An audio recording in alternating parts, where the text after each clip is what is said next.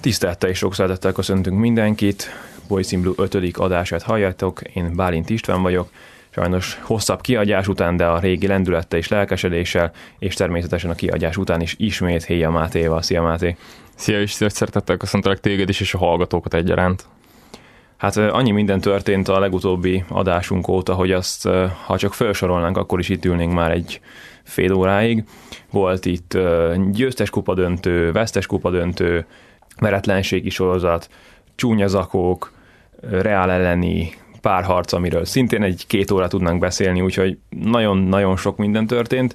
Egy pár mondatot próbáljunk meg valahogy kicsit összefoglalni, ezt a pár utóbbi, emlékeim szerint talán olyan szűk 3 hónap, vagy valami ilyesmi, mert ugye február elején voltunk utoljára. Én véleményem szerint inkább pozitív volt ez az utóbbi 3 hónap. Szerintem egy tisztességes teljesítményt tettek le Tuchel legényei az asztalra, annak ellenére, hogy micsoda cirkusz megy egész naptári évben a csapat körül. Igen, én is egyébként olyan vagyok, de minden témával, nem csak a Chelsea, hanem így a labdarúgással kapcsolatban, hogy ha egy rövidebb időszakot kell összefoglalni, akkor borzasztóan el tudok merülni a részletekbe, viszont hogyha egy ilyen nagyobbat, mint például most is ez a 2,5-3 hónap, akkor tök jól tömören össze tudom foglalni, hogy mit gondolok. Nincs ez másképpen most sem. Vele tudok egyetérteni, én szerintem egy nagyon korrekt teljesítmény volt, tényleg annak fényében, hogy kvázi eladták a tetőt a csapat fölül, és pénz nélkül maradtunk, illetve mindenféle szankcióban nem tudunk szerződést hosszabbítani, nem tudunk igazolni, nem tudunk eladni.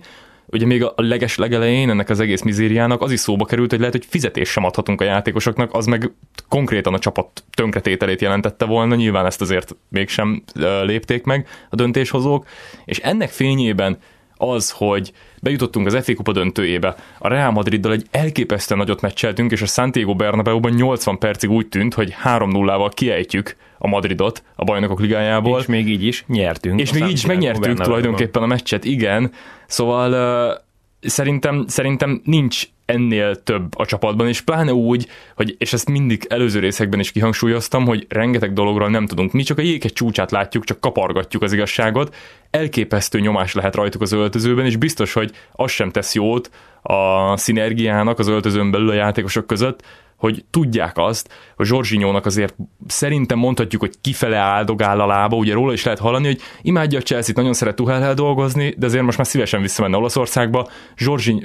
Rüdiger most már tudjuk, hogy el fog igazolni, csak azt nem tudjuk még, hogy hova, nem hivatalos még, hogy a Madridba. Szóval ez mind ilyen bomlasztó tényező, és ennek ellenére az, hogy veretlenségi szériánk volt, a Madriddal ilyen jót meccseltünk, FA Kupa döntőt játszunk, szerintem ennél többet nem kívánhatunk. Szerintem se, és még azt is megemlíteném, hogy hát sérültekkel is elég rendesen meg voltunk fűszerezve, és még ugye mondtad a bizonytalan játékosokat, Christensennek az egész szezonja bizonytalan, mert hogy rajta az látszik, hogy meg se tudja közelíteni a tavalyi formáját, pedig Tuchel alatt ő is szinte tudott lépni, mint nagyon sokan a védelemben. És én úgy érzem, hogy Christensennek ráment az egész szezon, fele olyan jó, és igazából most úgy vagyok vele, hogy annyira nem sajnálom, hogy ő távozik. Most félre lehetne már rakni, igen. Viszont ugye a védelemről fogunk még külön is beszélni, azért ott nagyon problémás kérdések vannak, ugyanis most hát klasszisból maradt Silva és Chalobah, de nem akar... És Chalobah, aki még tapasztalatlan. Hát idézőjelben klasszis. Aki még tapasztalatlan, igen, ez így gondoltam én is, de ne ugorjunk még ennyire előre. Szóval nagyon nehéz időszak van mögöttünk, ennek ellenére hatalmas piros pont mindenkinek, hogy ilyen gyönyörűen teljesítünk. A kupadöntő, hát majdnem, ha azt mondom, hogy az a liga kupadöntő egy centin múlt, akkor sokat mondok. Igen. 4 trófeával is zárattuk volna nagyon könnyen ezt az évet, illetve hát még 3, az még mindig összejöhet. A Bajnokok Ligája hely meg lesz. Szépen teljesítettünk a Bajnokok Ligájában, a Lille nem okozott problémát. 2 elég jó meccset játszottunk velük, ami nagyon fontos, és én ezt, hát nem azt mondom, hogy fordulóról fordulóra, mert voltak sajnos azért rosszabb teljesítmények, de azt gondolom, hogy bocsánatos bűn, ha fogalmazhatok így, hogy mondjuk 2 vagy 3 hetente én mindig megjegyzem, hogy mekkora tartás van ebben a csapatban. A vereségek, rossz meccsek, kudarcok, külső problémák után odaállnak, fölállnak, csapatként működnek, és nyernek. Ja. És tehát le a kalappal. Tuchel, hát, nagyon sokat tömjéneztem Tuchel, de megérdemlik. Még egy óráig is, bármennyig tudnám őt dicsérni. Fantasztikus már most munkát végez. Ne feled szabad, nem akarom elvenni a gondolatot, csak hogy most is már lehetett olvasni, hát nyilván azért rosszabb szándékú hírforrások hozták már, hogy Tuchelnek is kifele állhat az egyik lába már a klubból, és lehetett utána olvasni, hogy egyáltalán nem, és ő már most arról beszél, hogy majd az előszezonban mit szeretne elérni, meg mire van szükség az előszezonban, szóval tök jó. Hát szerintem a Chelsea-nek leginkább Tuchelre van szüksége. Igen, nekünk rá van szükség, és próbáljuk meg mindent megadni, amire szüksége van Tuchelnek. Nem is tudnék jobban egyetérteni veled. Szóval fölállásról csak egy ilyen példa, hogy adtál volna egy garast arra, hogy a Real ellen föl tudunk állni. Nem. Akkor volt az a csúnya vereség a Brentford ellen. Következő héten kitömtük a Szotont. Jó, hát olyan is volt az a Szoton, de ott is fölálltunk, és nem ez volt az egyedüli példa. Ami igazából negatívum lehet, az az, hogy kicsit megfordult a tendencia, ősszel a védelem volt klasszis, most pedig inkább a támadó szekcióval nincs probléma. De nagyon, nagyon jól mondod, igen. És a védelem lett egy kicsit problémásabb. Oké, ugye itt vannak ezek a szerződéses problémák is, de egyébként ez egy nagyon érdekes dolog, hogy szerintem még a múlt adásban is mondtuk azt, az előtte levő adásokban meg egészen biztosan, hogy a támadó szekciótól valami kell, valakitől, vagy valakiktől több kell, és ez most megjött. Havertz, Mount, és még Pulisic, hát meg Werner nyomja, befutott a Timo busz. Werner természetesen. Megérkezett Londonba végre, másfél szezon után. Timbo. Tulajdonképpen még az is meglepő lehet, hogy a januárban varázsoló Hakim Ziyech még így ki is tudott kerülni a kezdőből. Úgyhogy inkább most hátul vannak a problémák, és hát akkor szerintem térjünk is rá erre a hátsó alakzatos sztorira. Ugye hát ahogy említette Máté is, és hát nyilván ezt már mindenki tudja, aki minket hallgat, Rüdiger, de ha esetleg nem, akkor azért elmondjuk, Rüdiger nem hosszabbítja meg a szerződését, és távozik nyáron. Hozzátartozik, hogy nem is tudta volna meghosszabbítani, tehát Tuchel is mondta, hogy az is nagy probléma volt, hogy meg sem próbálhatták megtartani Rüdigert. Igen, és azért úgy ez egy elképesztően bonyolult dolog, és nyilván mi nem látunk annyira mögé. Természetesen gondot jelent ugye a tulajdonosváltás, hogy még mindig bizonytalan a klub jövője, de én azért nagyon bíztam benne, hogy Rüdiger marad, és azért is, mert ő egy ilyen igazi boss, egy igazi vezéregyéniség. Lehet, hogy vannak, akik azt mondják, hogy a védelem legnagyobb klasszis a Thiago Silva, ő talán tényleg az a látványosabb klasszis, viszont Rüdiger meg az egész szezont végig nyomta. Konkrétan ő játszott a legtöbb percet a Chelsea-ben. Így van, és nyilván tudjuk, hogy Silva erre már nem képes a korából kifolyólag, és hogy Rüdiger, tehát így hiba nélkül majdnem, tehát hogy... Hát ja, többnyire igen. Tehát, hogy nagyon-nagyon erős teljesítmény nyújtott. Általában nem szeretem azt a gondolkodást, hogy lesz majd nála jobb is, és biztos, hogy jön valaki fiatal, akkor jobb lesz. Megvannak a kétségeim, hogy őt lehet, hogy évekbe telik, amíg rendesen pótoljuk. Ki gondolta volna, hogy Nemanja Matić is mondjuk 2 évig fog hiányozni ebből a csapatból. Bizony. Amellett, hogy mi nagyon szerettük Matićot és elismertük, de hát ugye ő azért nem volt egy olyan nagy név. Talán még most Rüdigert is úgy jobban fel van. Talán most még Rüdiger is jobban fel van hype-olva, mint Matić akkor. Abszolút. Viszont egyébként ez vicces, és ez a baj, hogy nem tudom egyenes pályán tartani a beszélgetést, meg a gondolataimat. Hát de ezt mindig így szoktuk. Igen. Nem is probléma. Tehát én valahogy úgy érzem, hogy a Chelsea egyébként egy nagyon jó keltető is a játékosoknak, és tök jó, hogy felhoztad Matićot, mert ő az egyik nagyon jó példa arra, hogy nálunk a Chelsea rendszerében elképesztően jól működött. Tehát alapember volt, fantasztikusan működött a klubban, és nem azért, mert gólokat lőtt, hanem mert pontosan azt csinálta, amire a posztja megkövetelte, vagy amit megkövetelt a posztja.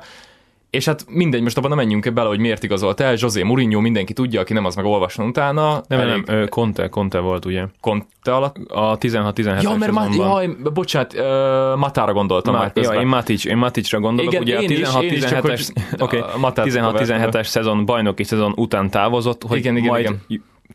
Nem értettem azt az elgondolást, hogy majd jobb lesz Bakayoko. Miközben Matić végig ott volt Kanté meg Fabregas mellett. Igen. És kiváló teljesítményt nyújtottunk, de mindegy. Na mindegy, és csak ebből annyit akartam kihozni, hogy elment a Unitedbe, és összeomlott. Árnyéka önmagának, de egyébként, hogyha már így szóba hoztam, pedig nem akartam, de úgy látszik, hogy a tudatalattim, így a szürke zóna dolgozik, és bekevertem José Mourinho-t és Juan Matát, aki szintén egy ilyen játékos, hogy elképesztő volt a labdával az az ember, hát kvázi miatta nyertünk Bajnokok Ligáját.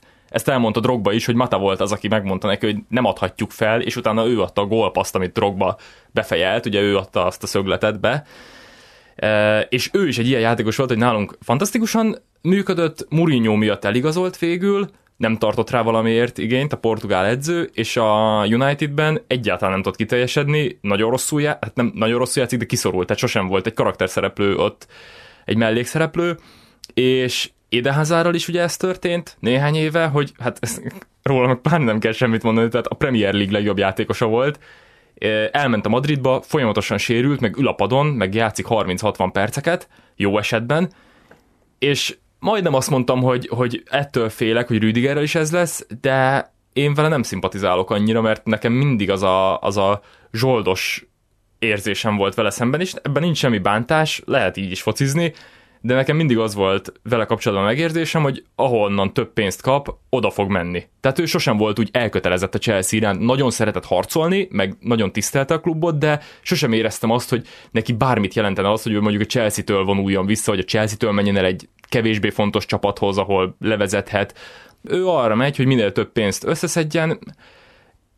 Oké, én szerintem nem lesz sikeres, mert ő ugyanolyan játékosnak tűnik, hogy ebben a rendszerben elképesztően jól működik, de nem tudom, hogy egy Madrid mondjuk be fogja tudni építeni őt. Mert amúgy ott is nagyon nagy védő problémák vannak egyébként. Jó is, hogy mondtad ezt a rendszert, mert ugye Rüdiger már 2017-ben, 18-ban jött. Hú, most pontosan nem tudom. De a lényeg, ami lényeg, hogy Tuchelig... 17, köszönöm. Amíg Tuchel megjött, addig ő nem volt ám egy topvédő. Bizony. És Tuchel hozta ki belőle ezt a zseniális teljesítményt. Én ezt a, nem tudom, ilyen érzésem nekem nem volt vele kapcsolatban, hogy ő ne lenne hűség, ne lenne, hát ez a zsoldos dolog, ezt én igazából nem éreztem.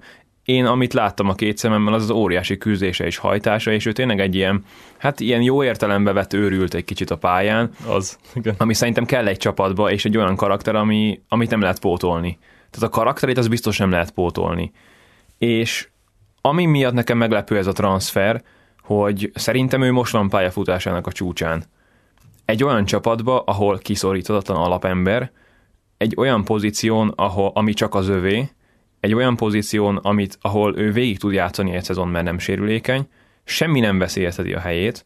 És egy olyan klubban, ami folyamatosan európai topfocit játszik. Ami a BL címvédője jelenleg, és ezt feladni a Reálért, ami kiváló egyébként, tehát félreértés ne essék, és sportszakmailag ez nem egy rossz döntés, de minden más szempontból az.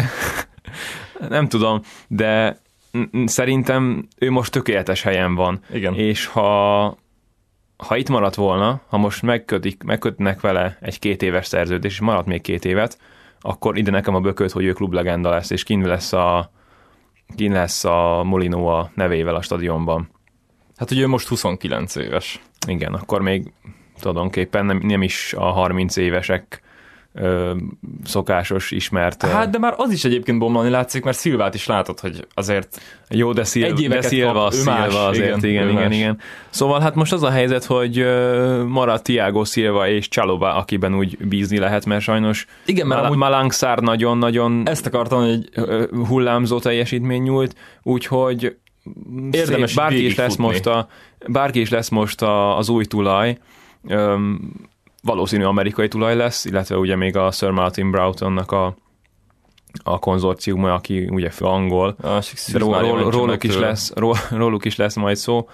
Szóval egy elég nagy feladat lesz az új tulajdonosi körnek nyáron, ugyanis ezt a védelmet újra kell építeni, ami egyébként nem gond, mert hogy már nem fiatal a védelmünk, viszont hogy ez egy jó működő védelem volt az utóbbi időkben, az biztos, és hát akkor lehet, hogy másra meg nem jut már pénz mondjuk egy kicsit, mondjuk egy szélsőt hozni, vagy nem biztos, középpályát támogatni nem egy Declan Rice-al. Hát, Declan Rice, ugye az a baj, leszek. Declan Rice nagyon-nagyon drága lenne. 150 millió, igen, elvileg az elég irreális. Meg a West Ham nem akarja eladni. Declan viszont Rice elvileg távozna. Ja, távozna, de a Chelsea szerintem biztos, hogy nem fog 150 milliót kifizetni, megközelítőleg sem. Tehát szerintem még egy 100 millió font sem fog beleférni az új tulajdonosoknak, pláne azért, mert ugye ígéretben van egy új stadion, azt hiszem, hogy mindegyik beígérte az új stadionnak a megépítését. A védelmet mindenképpen újra kell építeni. Nem tudom, talán a támadós sorunk most annyira nem tűnik katasztrofálisan rossznak. Így, hogyha Werner ezt a formáját meg tudja tartani, meg még tovább tud fejlődni, és építi saját magát, jó lehet. Kai Havertz szintén jó, róla majd beszélünk. Lukaku, most pont olvastam, hogy talán a Róma mentheti ki? Vagy én már olvastam Milánt, Intert, Rómát. Ja, mindegy, szóval az olaszok. Szerintem ő menni fog nyáron. Szerintem is, és remélem, hogy legalább a töredékét visszakapjuk annak, amiért vettük őt. Na mindegy, csak hogy azt akartam, hogy így a védelmen érdemes amúgy végigmenni, csak hogy szemléltessük, hogy amúgy mekkora probléma. Szóval ott van Chalobah, aki valamiért egyébként Tuchelnél szerintem indokolatlanul keveset játszik. Mostanában. Igen, és ugye legutóbb is csak azért játszhatott, mert Christensen megsérült a bemelegítés alatt, úgyhogy ott van Chalobah, őre lehet, meg kell is számítani, remélem, hogy nem csak mellékszereplő lesz jövő évi szezonban. Christensen ugye megy, Rüdiger megy, ott van Azpilicueta, ő is lehet, hogy sajnos megy. Ő is sajnos lehet, hogy megy, bár mondjuk most nagyon-nagyon ilyen klubközeli nyilatkozatokat tesz, de már lassú. Szóval tök jó lenne, hogyha itt maradna, de nem ő az, akire építeni kell a védelmet. Marcos Alonso szintén ugyanez, hát most konkrétan szerelmet vallott 2 napja a klubnak, hát most ezt 20-án vesszük fel ezt az adást, 28-án, azt hiszem, hogy 2 napja volt az interjú, amiben mondta, hogy konkrétan a Chelsea élete csapata, és örökké magával fogja hordozni ezeket az emlékeket. Tök jó, és amúgy tényleg látszik, hogy a belét kidolgozza, amikor a pályán van, de öregszik, lelassult már, úgyhogy ő... Meg neki sosem a védekezés volt. Igen, neki mindig igazából a set piece. Tehát, hogy a szabadrugásokat ő intézte, meg amúgy nagyon sokat támadott, de arra a pozícióra, meg ott van Chilwell, aki jövőre visszatér, ott van James, és tulajdonképpen ennyi a védelmünk. Még Malang Sarr, akit említettük, hogy volt néhány jó meccse, de azért...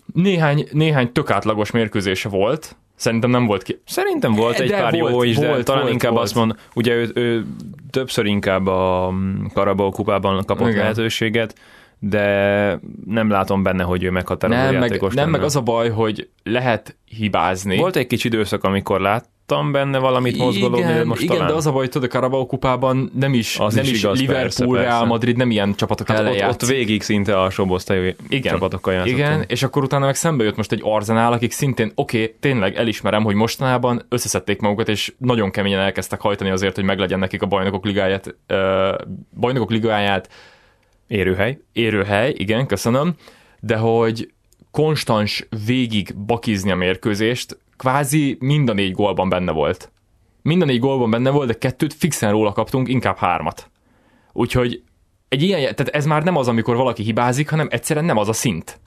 Malang Sarr, és ennyi, és kifogytunk. Tehát tényleg ott tartunk, amit egyébként mondtál is, hogy öregszik a védelmünk, plusz Chalobah. Meg Reece James jól elmondta. Hát ők inkább ugye wingbackek, igen.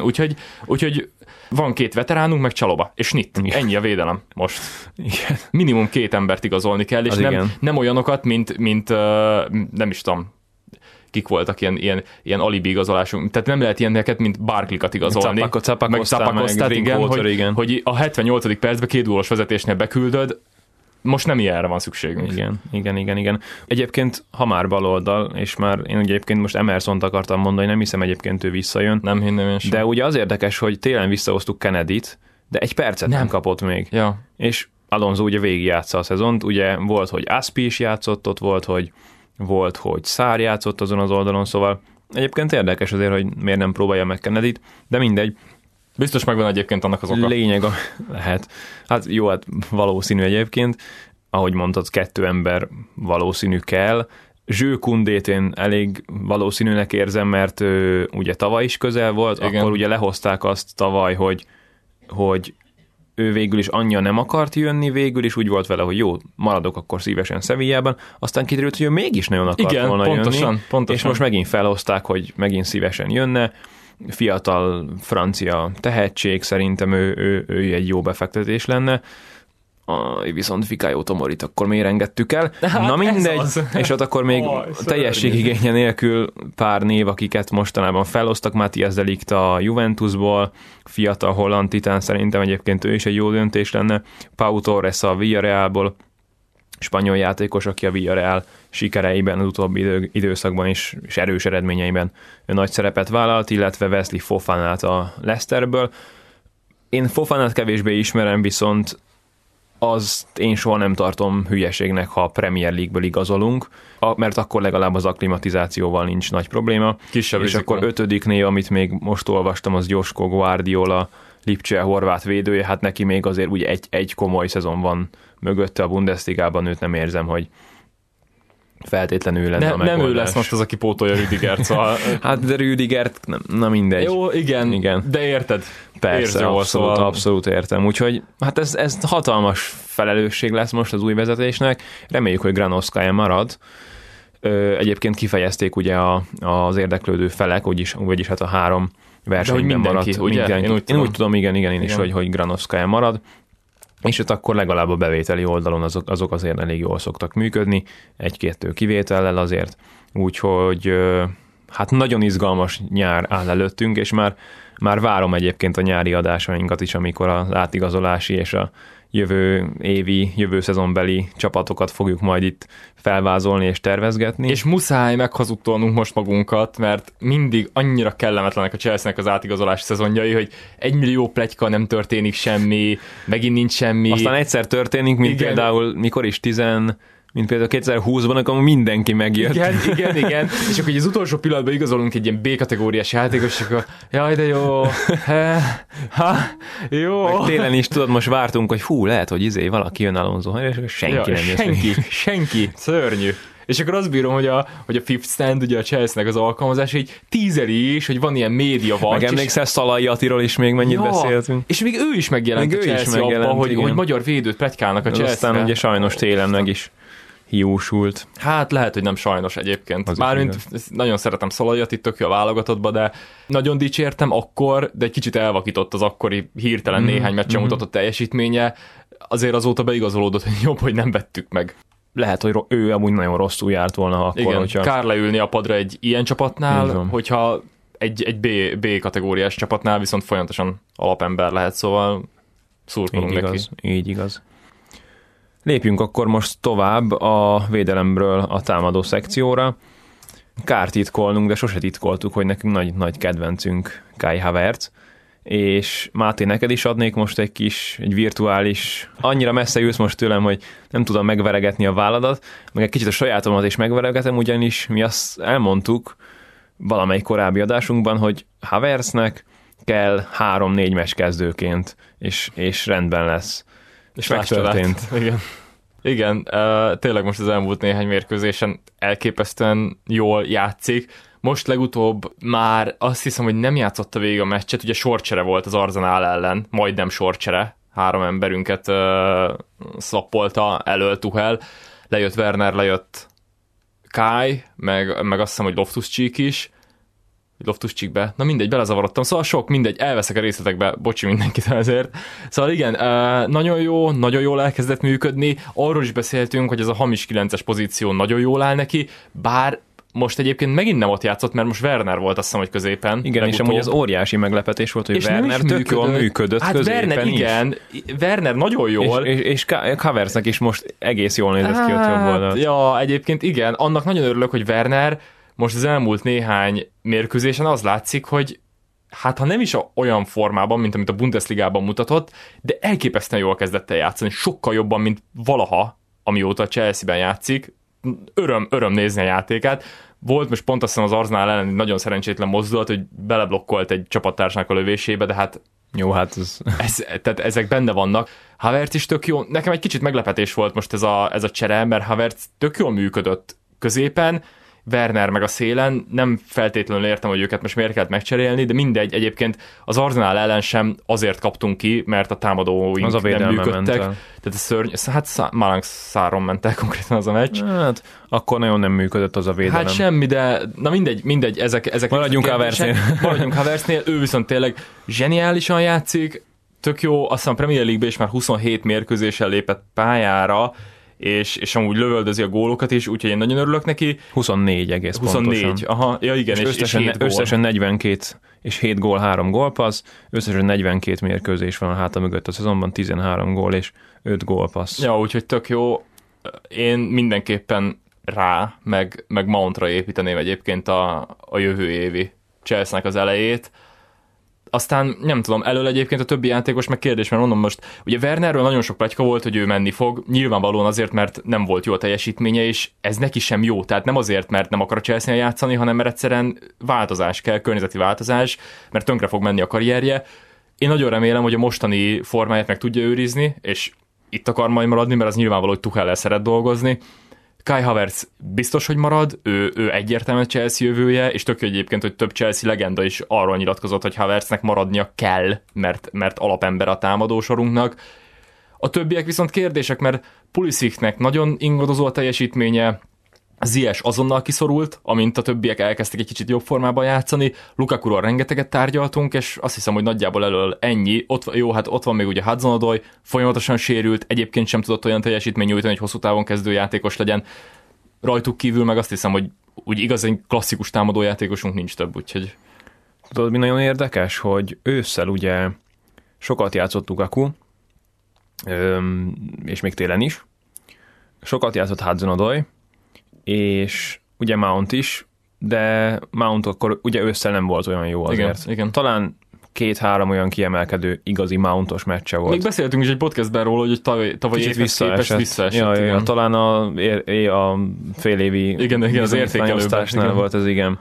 Szóval az az érdekes, hogy ugye volt, tehát akkor mondjuk azt, hogy volt ez a Hudson-Odoi, Lukaku, és akkor Mount, esetleg Ziyech. Aztán Ziyechnek tök jól sikerült a január, gyönyörű gólokat lőtt, és én egyébként most egy kicsit sajnálom is, hogy kevés lehetőséget kap, de ugye megvan az oka, mert a jelenlegi támadó trió Werner, Havertz, Mount, és ahogy említetted, még ezt így kicsit lehet kombinálni is, mert néha a teljesen másik oldalon tűnnek fel, vagy éppen Werner középen, és meglepően még működik is. Igen. De az az érdekes, hogy ugye megjött Lukaku, nem tudjuk, hogy mi nyilván, hogy Tuchel kapott-e utasítást fentről, hogy most neki többet kell játszani, de ősz vége felett télen volt egy olyan érzésünk, hogy már csak azért is bekerült Lukaku, és hát olyan erőltetés szaga volt ennek. Aztán ugye megjósoltuk, hogy Havertznek kell néhány meccset kapnia, jött is a jó teljesítmény, és visszatértünk ahhoz a támadó trióhoz, amely tavaly mondhatni megnyert nekünk a BL-t. Mount, Werner, Havertz. Tehát, hogy tettünk megfordultunk magunk körül, és ugyanúgy elköltöttünk 80 millió fontot, és ugyanúgy előre nézünk. Ja. Tehát, hogy tulajdonképpen ez nagyon érdekes ez a dolog, és az a teória, hogy ugye tavaly a helyzet most felrobbantottad az agyamat, én erre nem is gondoltam, hogy ugyanez a trió nyerte meg a BL-t. Igen. És ugye azzal tényleg kiegészítve, hogy Pulisic meg Ziyech nagyon fontos gólokat szerzett még, igen, amikor ők játszottak. És ez majdnem még működik most is, most, hogy így elmondtam, mert Pulisic nagyon fontos gólokat szerzett, most hétvégén is. Amikor játszott Ziyech, ő is hozzátett. Visszatérve, az a teória azért abban volt valami, hogy tavalyi helyezett kihasználás azért nem volt olyan jó. Ja. És hogy kellett egy ekte center, de ez most nagyon nem működik. Igen. Ez most Lukakuval nagyon nem működik. Az ő részéről sem jönnek a jó teljesítmények, valahogy nem érzik jól egymást, és zongorázni lehet a különbséget akkor, amikor mondjuk Mount Havertz összjáték van, vagy meg Wernerrel. És majd miután elmondtad erről a véleményedet, beszéljünk egy pár percet Loftus-Cheekről is. Igazából én ezzel kapcsolatban szerintem mindent elmondtam, szóval tényleg ez a trió marha jól működik együtt, tényleg úgy látszik, hogy egy év alatt semmi sem változott a támadójátékunknak a felfogásában, szóval Mindenki játszik tulajdonképpen mindent. Kai Havertz nagyon jó befejező játékos, nem tudom, hogy ki ellen volt ez a gólja, talán nem a Soton ellen, mert szerintem még korábban lőtt, amikor George beívelt neki az utolsó percekben. Emlékeim szerint a Newcastle ellen egy győztes góla. Talán igen, utolsó az, pillanatban. Az 1-0. Uh-huh. Az valami félelmetes parádé volt. Külsővel levette, és kvázi még azzal a mozdulattal el is pöckölt a kapus mellett. Dicsérjük meg Zsorzsit is, mert az gyönyörű gól volt. Gyönyörű gól volt, ez tényleg, hát nem volt olyan szép, mint Modricé, Viniciusnak ellenünk, sajnos.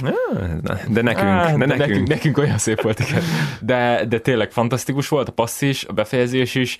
Imádom őket nézni, tényleg erre kell építeni. Most úgy látszik, hogy nem szabad megerőszakolnunk a támadósorunkat, és egy ilyen klasszikus centert bevetni, mert az sajnos Lukakuval semmiképpen sem működik, és nem vagyok benne biztos, hogy továbbra is azt kell erőltetni, hanem inkább ehhez a játék szemlélethez igazolni esetleg még valakit, aki hozzá tudna adni valamit, mert annyit nem fognak szerintem megint elkölteni, pláne az új tulajdonosok, pláne a védelem újjáépítése mellett, hogy megint veszünk valami klasszikus centert, aki ilyen 50-50. Hát ugyanabban a folyóba biztos nem fogunk belépni. Nagyon remélem, hogy nem. Valószínű, én azt feltételezem, hogy a védelemre olyan sokat kell költeni, hogy nem is lenne nagyon pénz ilyenre. Ja. Én egyébként olyan gondolkodtam, ha bár ilyenről semmi pletykát soha nem hallottam, hogy az utóbbi években se nagyon, hogy a Premier League-ből kellene hozni egy ilyen stabil középcsapatból egy csatárt, aki már ismeri a helyszínt. De volt egyébként, Jiménezt pletykálták. Jiménezt? Aha, Jiménezt pletykálták. Még a fejsérülése előtt többször szóba jött, hogy mert jó lenne Chelsea-nél. És egyébként tényleg. Egy olyan emberre lenne szükség, szerintem Havertz, én rámerném bízni ezt a következő szezont első számú opcióként, és egy olyan támadótársat kéne mögé hozni, akinek nem baj, hogy padozik, egy ilyen stabil, jó fizikumú, megbízható, mondjuk magas, izmos ember. De ez az, aki nem lepődik meg, hogy lögdösik, akinek már nem kellenek hónapok, hogy fölvegye a ritmust. Ja. Egy ilyen kéne Havertz mögé, és most az a példa jut eszembe, az is egész jól működött, amikor ugye Costa vágta a gólokat nálunk, nyilván ettől még Havertz messze van, de reméljük, hogy még ennél még több gólra is képes, és akkor ott volt mögött egy Batshuayi, aki akkor tök jó volt abban a cserecsatár szerepben, és ő nyerte meg nekünk azt a bajnokságot. Elképesztő, amúgy. Hát az ember is. Jaj, Istenem. Most szerencsére egyébként mennyi kicsit kezdi összekapni magát Törökországban, azóta szenved, sajnos, amióta elment tőlünk. Volt egy jó fél szezonja Dortmundban, onnantól kallódott, de most jó szezonja van. Én egyébként bírtam, kedveltem. Igen. Szórakoztató személyiség volt. Szóval szerintem egy ilyenben kéne gondolkozni, és nem kéne feladni ezt a jelenlegi rendszert, mert mint látszik, ez most működik. És ha már most Havertzet dicsértük, akkor Mountot is mindenképp dicsérjük, mert most tavaszra megint kijött az a jó kis Money Mace klasszis, és nagyon jól nyomja. Hát néztem, hogy ugye az első 100 meccsét hasonlították össze Frank Lampard-dal, nyilván nagyon sűrűn hozzá méregetik, és majdnem duplázza a gól és passz arányát Lampardnak, úgyhogy elképesztő ez a srác, és annak nagyon-nagyon-nagyon örülök, hogy Reece James is, és Mount is, aki abszolút nagyon sok évig még meghatározó karaktere lehet a klubnak, egyáltalán nem látom, hogy meginognának, vagy bármi van. Reece James-el kapcsolatban szóba került a Madrid, de hát a Madrid... Meg Mount-tal kapcsolatban... is emlékszel, amikor azon röhögtünk, hogy Mason Mount nem érzi jól magát a Chelsea, és a Madridban vágyakozik. Vágom, persze. Igen, gyerekkora óta itt nevelkedett, meg ez volt az álma, és akkor nem érzi jól magát. És Real Madridos párnán aludt. Lehozza a Daily Mail. És emberek így megosztják a posztot, tehát nem értem, hogy történik meg ez a 21. században, hogy emberek még a Daily Mailt olvassák, meg megbízhatónak tartják. Na mindegy, de hogy igen, szóval ennek annyira örülök, hogy Reece James-el kapcsolatban is szóba került a Madrid, és pillanatok alatt így elhalt ez a pletyka, tehát ennek abszolút nem talált táptalajt magának, mert ezt senki nem hiszi el. Úgyhogy azért a védelemben biztos, hogy van egy ilyen bárság, meg egyébként Chalobah is ilyen, szóval ő kicsit ilyen unsung hero. De most egy jó hosszú szerződés megkötött. De igen, azt hiszem, hogy ő most talán a leghosszabb szerződéssel rendelkező játékosunk. 25-ig talán, vagy valami ilyesmi. Úgyhogy ez tök jó, de biztos vagyok benne, hogy Mount is hosszabbítani fog, Reece James sem fog sehova elmenni, és ők nem akarnak majd 130 millió forintot keresni hetente, mint Rüdiger, mert ugye vele kapcsolatban, és ezek nyilván pletykák, de azért nem a Suntól, meg a Daily Mailtől, hogy állítólag 300 000 fontot akart keresni hetente. Tehát igen, és a Chelsea 230-at ajánlott. Ja, de hát ez nonsens, és azt bírom, hogy John Terry, és higgyétek el nekem, hogy nagyon tisztelem, nagyon-nagyon-nagyon szeretem Terryt, de azért nem egy kifejezetten okos ember, meg játékos Terry, és ő azt írta az Instagramon, több helyen is posztolt is erről, meg kommentekben is folyamatosan ezt a véleményét fejezte ki, hogy a Chelsea egyszerűen nem teheti meg, hogy elengedi, és hogy bármennyit ki kell nekik fizetni. Terrynek, nem tudom melyik része nem világos, hogy a Chelsea nincs abban a helyzetben, hogy ajánlhasson neki új szerződést, mert hogy nem köthet új szerződést a klub, és nem tudom, hogy egy profi játékos hogy gondolhatja azt, hogy 300 000 fontot adjunk meg Rüdigernek. Pontosan ez az a felfogás, ami oda vezetett, ami most például a Unitednál van, hogy rommá keresik magukat a játékosok, és semmi teljesítmény nincs mögötte. Mert mindenki arra ment rá, hogy ja, hát hogyha a Rüdiger 300 000-et keres, akkor én meg 350 000-et szeretnék keresni, mert Rüdiger védő, én meg viszont lövöm a gólokat.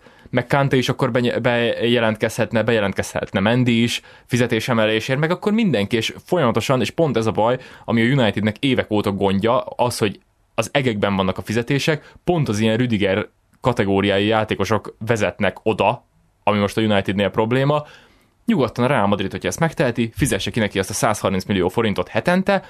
Én úgy gondolom, hogy tényleg ez a pénz, és bocs, hogy visszakanyarodtam a védőkhöz, de ez, tehát ennyit nem ér, és egy játékos sem, nem Rüdiger nem ér ennyit, hanem egy játékos sem ér ennyi pénzt. És ezért lenne tök jó egyébként, hogyha itt is bevezetnék azt, ami az NBA-ben már működik, hogy lenne egy fizetési kalap, sapka, vagy igen. Sapka, igen, és nem lehetne fölé menni, mert ez egyszerűen kriminális egyébként tényleg. Nem is olyan régen láttam egy táblázatot, ha kedves hallgatók rá akarnak keresni, akkor a capology.com-on érdemes ezután nézelődni. A Chelsea játékosok heti, évi és teljes fizetése ugye a szerződés kitöltésének végéig, és nagyon sok érdekesség van benne. Mondanék ezek közül egy néhányat. Saúl Nyígez a csapat negyedik legjobban kereső játékosa. Nevetséges. Malang Sarr majdnem, hogy több mint dupla annyit tesz zsebre, mint Eduard Mendy, és mondjuk dupla annyit, mint Reece James. Mason Mount a lista alsó felében található, úgyhogy... és ugye természetesen Lukaku keresi a legtöbbet, 325 000 fontot hetente. Tehát ez több, mint 130 millió forint. Miközben Mason Mount 88-at, Reece James pedig 58-at. Trevor Chalobah pedig 20 000-et. Úgyhogy ezek hihetetlenek, ezek a különbségek. De... és szerintem ők is elég jól élnek. Így van. Így van. Szóval... jó, hát igen. De hát szokásunk hoz híven megint nagyon elkanyarodtunk, viszont még egy gondolatot szeretnék mondani Havertzhez. Ugye vele indítottuk el ezt a második témakört, szóval Havertz amellett, hogy fölvette a Premier League ritmusát, sok időbe telt neki. Én azt veszem észre, hogy kidolgozott magának, meg kiérdemelt magának egy ilyen tiszteletet az ellenfél védői körében. Ugye van az a híres videó, amikor ugye elrúgta a labdát, miközben lehajolt Ramos és Nacho ellen, akkor ugyanazon a Real elleni tavalyi BL mérkőzésen rendesen megharcolt Nachoval, amikor földre vitte, igen, ja. És még egy másik nagyon fantasztikus videó, egyik kedvencem idén, hogy a Liverpool Chelsea FA Kupa Liga Kupa döntőn elkezdett lögdös... Trent utána, hát ott tartotta a lábát, ja. Kai neki ment, kicsit ment a lögdösödés, aztán jött Rüdiger megvédeni, akkor Harvey Elliott neki, akkor végén megjött Kanté, és azt indít, hogy nincs bunyó, és vége.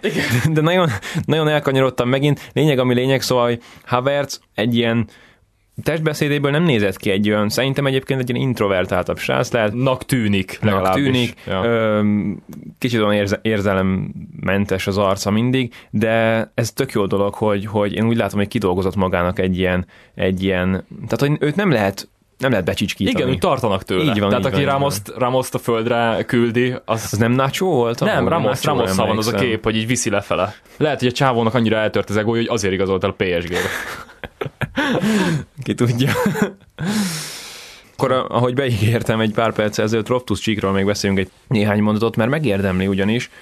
Tuchel találnak egy új pozíciót a középpálya jobb oldalán, és ő nagyon jól kezdte a szezont, viszont aztán megint úgy visszaesett, és Én szezon elején én el voltam tőle ájulva, akkora egóval és akkora magabiztossággal játszott. Aztán milyen megmozdulásai voltak. Igen. És hogy tényleg hozott egy új szint. Aztán sajnos nem úgy sikerült neki, kevesebbet is játszott, és úgy kezdtem leírni személy szerint, majd pedig visszatért, és remek teljesítményeket hozott le az utóbbi hetekben. Mi a véleményed?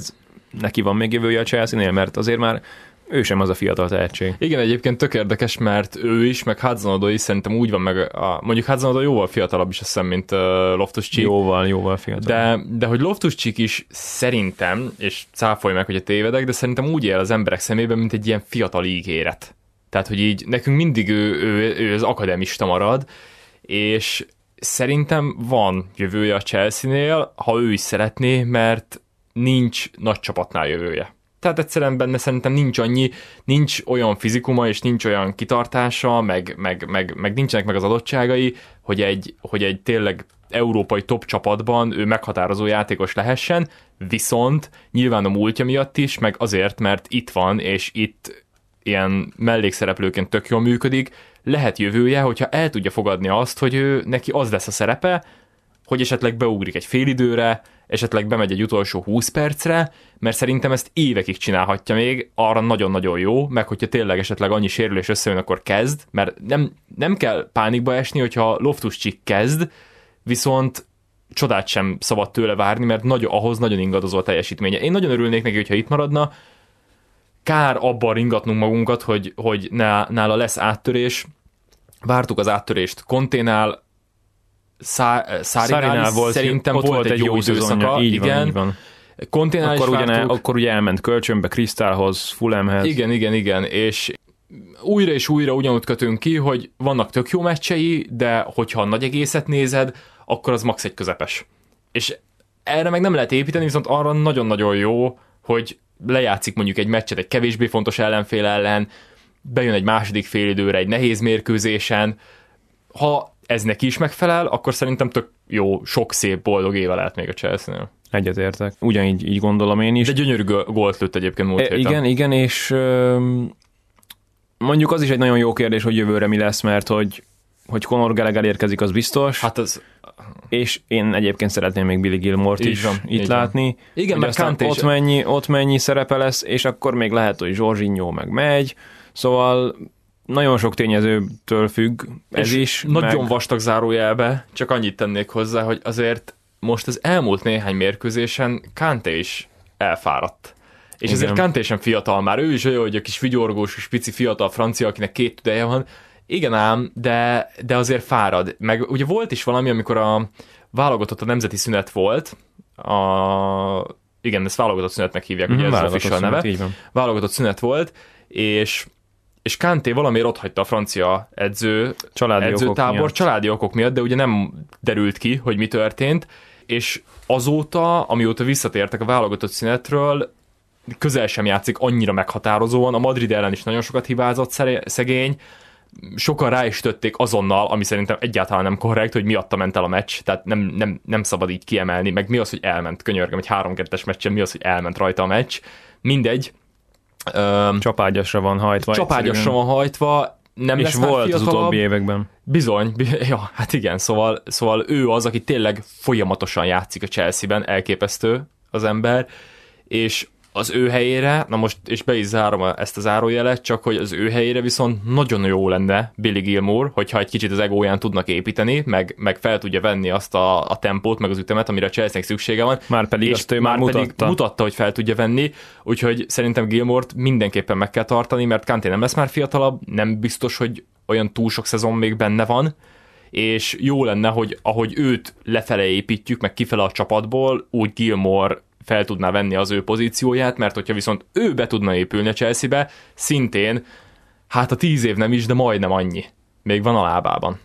Feljöttek rögtön olyan kommentek a Kantének az egy-két rosszabb mérkőzése után, hogy menjen nyugodtan, meg nem tudom.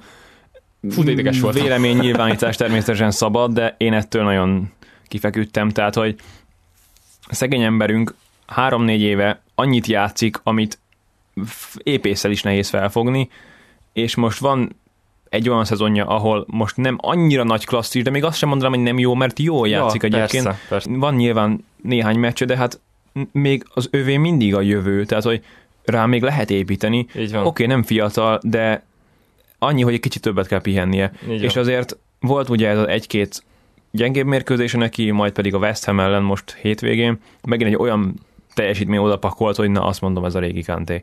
Tehát, hogy őt nem szabad elengedni, semmiképpen így sem. Így van. Én is egyébként, tehát mindegy, ezt tudjuk, hogy kettőnk közül azért én jóval forró vérmérsékletű vagyok. Hát majdnem elküldtem néhány embert melegebb éghajlatra, amikor én is olvastam ezeket a kommenteket, hogy Kantét meg Jorginhót azonnal el kell engedni. Ti amúgy milyen mérkőzés néztek, melyik csapatnak szurkoltak, mi az, hogy Kantét el kell engedni? Persze, meg szerintem tegyük bele a bőröngyébe Tuchelt, meg Mason Mountot, meg Reece James-t, és húzzuk le a rolót. Vagy nem is, tehát ezt hogy gondolják egyáltalán? Mindegy, szóval ebbe kár is belemenni, mert annyi, hogy megint mindjárt pittyek az órán, meg tudom, nyilván az ember el tudja magát ragadtatni egy rosszabb teljesítmény után, és akkor ugye keresi a felelősöket. Persze. De ugye itt mindig, tehát hosszú távon kell nézni azt, hogy Kanté mit tett le, és kevesebb mint egy éve zsebre rakta az egész Bajnokok Ligáját, hát, és hány Man of the Match díjat. Hát a Real Madrid ellen oda-vissza Man of the Match volt. Oda-vissza, a döntőben is, ja. És már nem emlékszem, melyik volt idén az első BL meccsünk, de azon is Man of the Match lett. Szóval Kanté marad, kész, pont. Igen, és kár is erről vitatkozni. És jön a harmadik, utolsó témánk. Februártól állabál a csapat házatáján.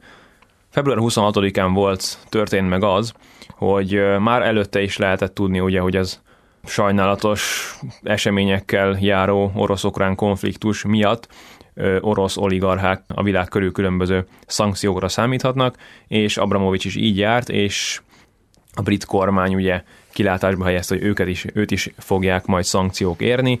Február 26-án pedig ezt elkerülendő Abramovics átadta a klub vezetését a klub jótékonysági alapítványának és vagyonkezelőinek. Ez egy ilyen biztonságos lépés volt, és ugye az volt a cél, hogy ha ő megkapja a szankciókat, akkor abból a klub ne szenvedhessen kárt. Aztán 28-án jött egy olyan hír, hogy Roman Abramovics békét próbál teremteni Oroszország és Ukrajna között. Megerősítette ezt a szóvívője is, hogy a béketárgyalásokban részt fog venni Abramovics, és azóta részt is vett. Majd pedig március 2-án a kihelyezett szankciók, amik akkor még nem léptek életbe, elérték azt, hogy Abramovics kijelentette, hogy a csapatot el fogja adni. Megkezdődtek a tárgyalások, majd pedig március 10-én Roman Abramovicshoz tényleg megérkeztek a szankciók, és az összes pénzbeli erőforrását befogyasztották az Egyesült Királyságban, és emiatt a Chelsea is komoly károkat szenvedett, ugyanis hát amit már említettél még az adás elején, hogy a Chelsea nem ajánlhat új szerződéseket, nem adhat el játékosokat, csak a bérletesek mehetnek meccsre, stb. Majd pedig ugye a Premier League vezetősége is hamarosan diszkvalifikálta Roman Abramovicsot, és ugye semmilyen Chelsea-vel kapcsolatos ügyletben nem vehetett részt. Nagyjából ennyi így összefoglalva, ami történt, és ugye még az is ki volt helyezve, hogy Abramovicsnak semmiféle beleszólása nem lesz abban, hogy kihez kerül a klub. Abramovicson végig az látszott, és itt most nyilván mi nem fogunk politikába belemenni, mivel nem is vagyunk rá kvalifikálva, és nem is akarunk itt véleményt alkotni, de Abramovics összes döntésén az látszott, hogy ő a klubot védeni akarja, és ezért volt ez sokkoló, hogy nem ő döntett majd az eladási folyamatról. Aztán végül is mégiscsak úgy alakult, hogy a Chelsea vezetése, és azért ő is lehet majd neki is feltétlenül beleszólása.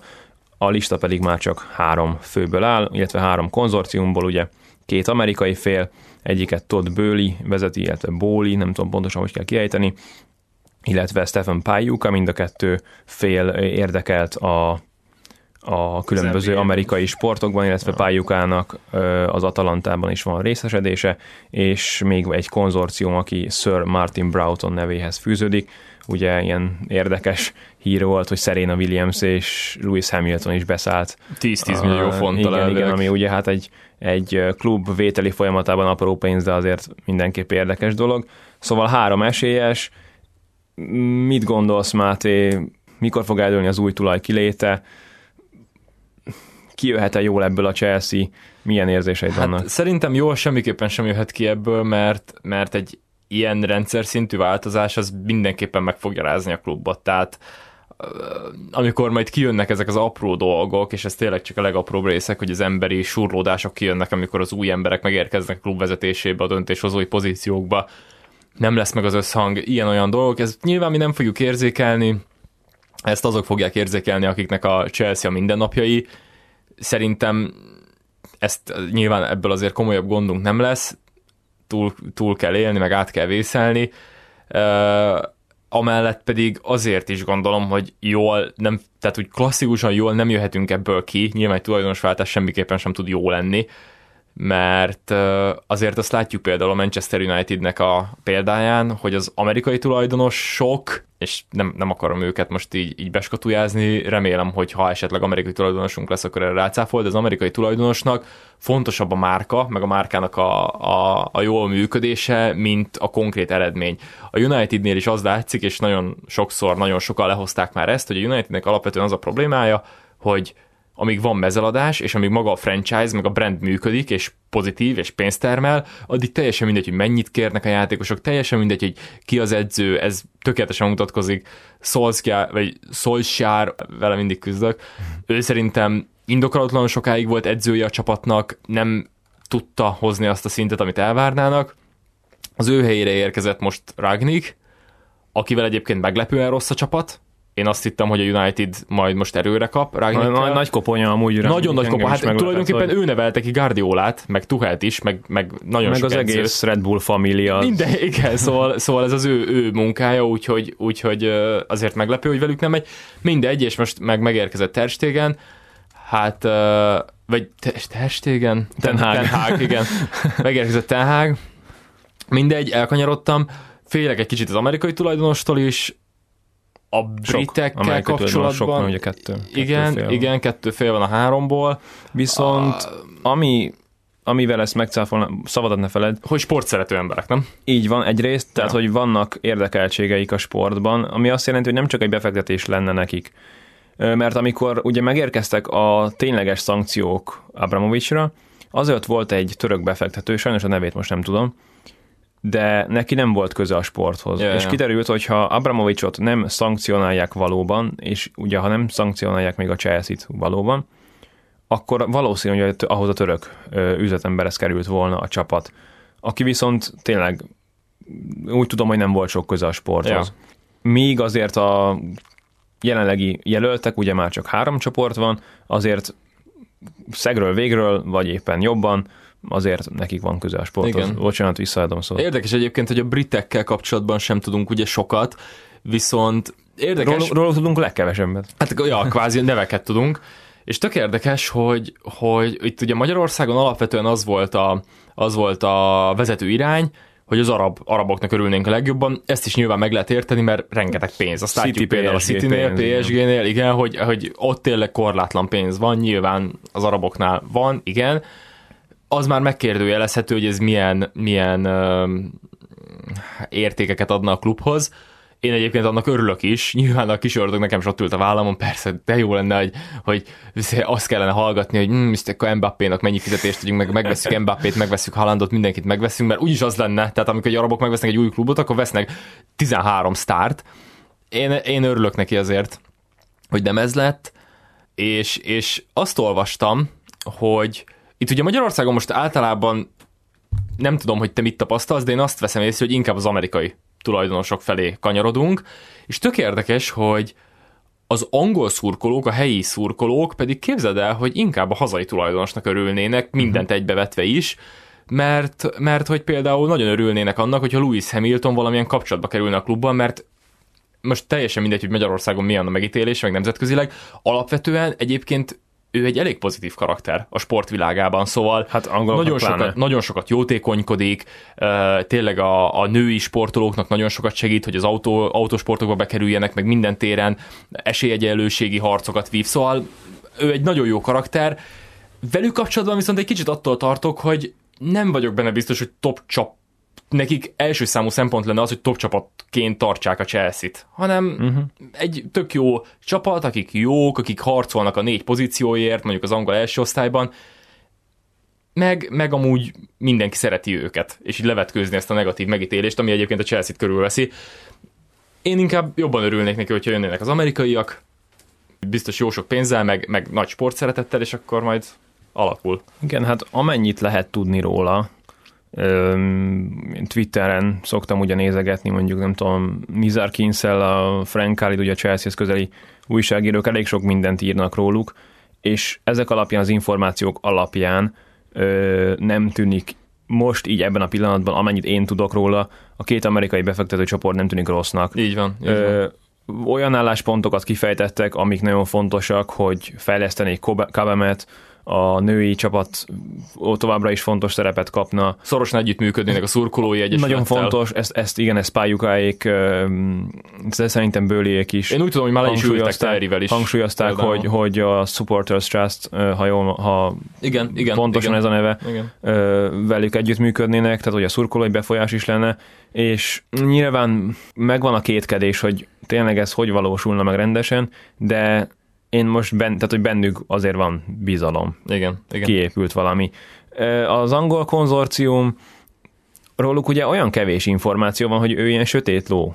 Igen. Legalábbis mi kevesebbet tudunk róluk. Ettől függetlenül persze nem jelenti azt, hogy ők rosszabbak lennének, ja. És nyilván meglátjuk, hogy mi lesz, de... Meg lehet, hogy Abramovics-sel egyébként szorosan tartják kapcsolatot, meg ugye ezt egy amerikai kereskedőház intézi az egész eladást, igen, és lehet, hogy feléjük. Group, igen. Ja, szóval lehet, hogy feléjük van kommunikáció, kifele nem nagyon mondanak semmit.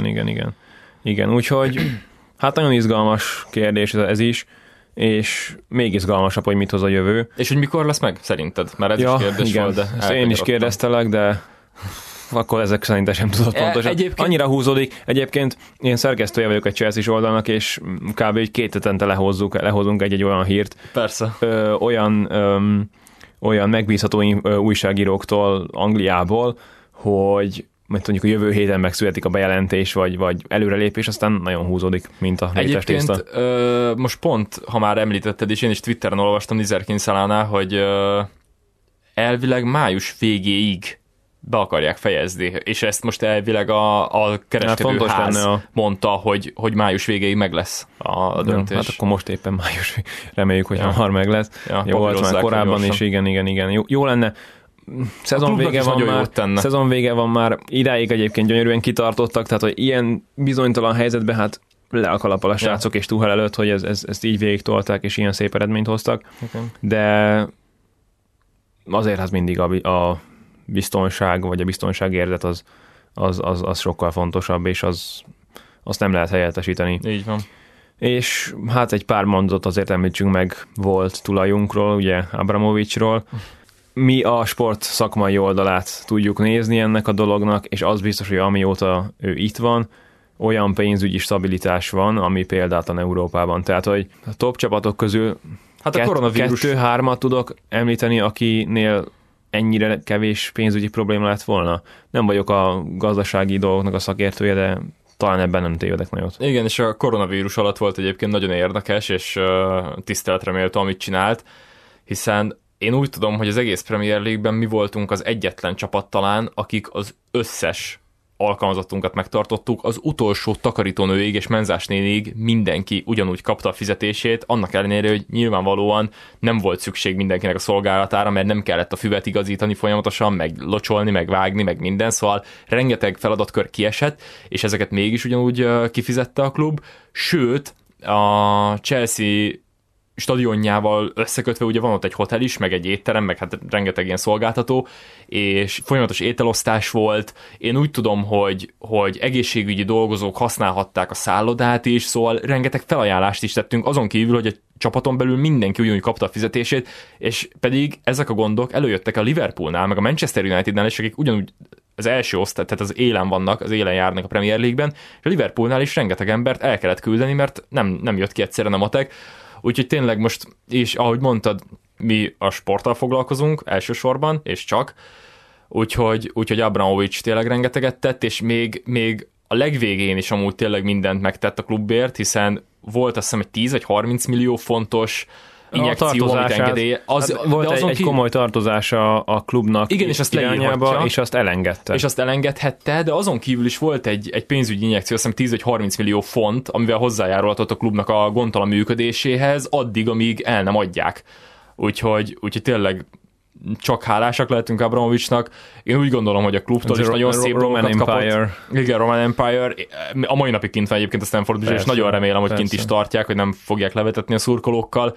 2003-ban vette a klubot. Én nagyon remélem, hogy majd helyre tudja állítani a renoméját, hogyha rendeződtek a dolgok a világban, és hát nagyon sok sikert kívánok neki a jövőben is. Hallani lehetett már, hogy akar valami más klubot venni. Többnyire ezek csak ilyen megkérdőjelezhető pletykák voltak, de én bízom benne, hogy azért még találkozunk vele valamilyen formában a jövőben. Igen, ha más nem egy, nem tudom, idegenbeli BL mérkőzésen mindenképp jól lenne látni. Trófákban gazdag szezonok mennyisége van Abramovics mögött, ugye igen. Hát ő tette azért igazán nagyjá a Chelsea-t. Így van. Ez nyilvánvaló. És hát nehéz lesz, bárki is érkezik, nagyon nehéz lesz tartani. Magasra emelte a lécet Abramovics, igen. Úgyhogy hát érdekes, nagyon érdekes idők állnak előttünk. Lesz miről beszélnünk a következő adásokban is, azt gondolom, és a következő években is. Reméljük, hogy még sokáig csináljuk ezt a platformot is, hát a lelkesedés és a motiváció az azt gondolom. Az adott. Így van. És reméljük, hogy még egy darab trófea is adott lesz a szezon végén, mert hát van kis tripla is tripla. Úgyhogy... Kis tripla, csak a világ. Hát úgy értem, hogy kis tripla, hogy nem a klasszikus tripla, úgyhogy jó lenne úgy zárni a szezont, és hát reméljük, hogy már még az egy trófeával a zsebünkben készíthetjük majd a legközelebbi adást nektek. Úgyhogy nagyon szépen köszönjük a figyelmeteket, kövessetek minket Spotify-on és mindenféle platformon, amit csak megtaláltok, illetve a coolfm.hu podcast oldalára is fölkerül ez az adás és az összes eddigi is, úgyhogy ha esetleg még egy kis zenét is hallgatnátok utánunk, akkor feltétlenül keresétek meg ezt a weboldalt. Köszönjük még egyszer, hogy itt voltatok. Máté, neked is köszönöm, hogy itt voltál. Én is köszönöm szépen. Sziasztok! És mint mindig, keep the blue flag flying high.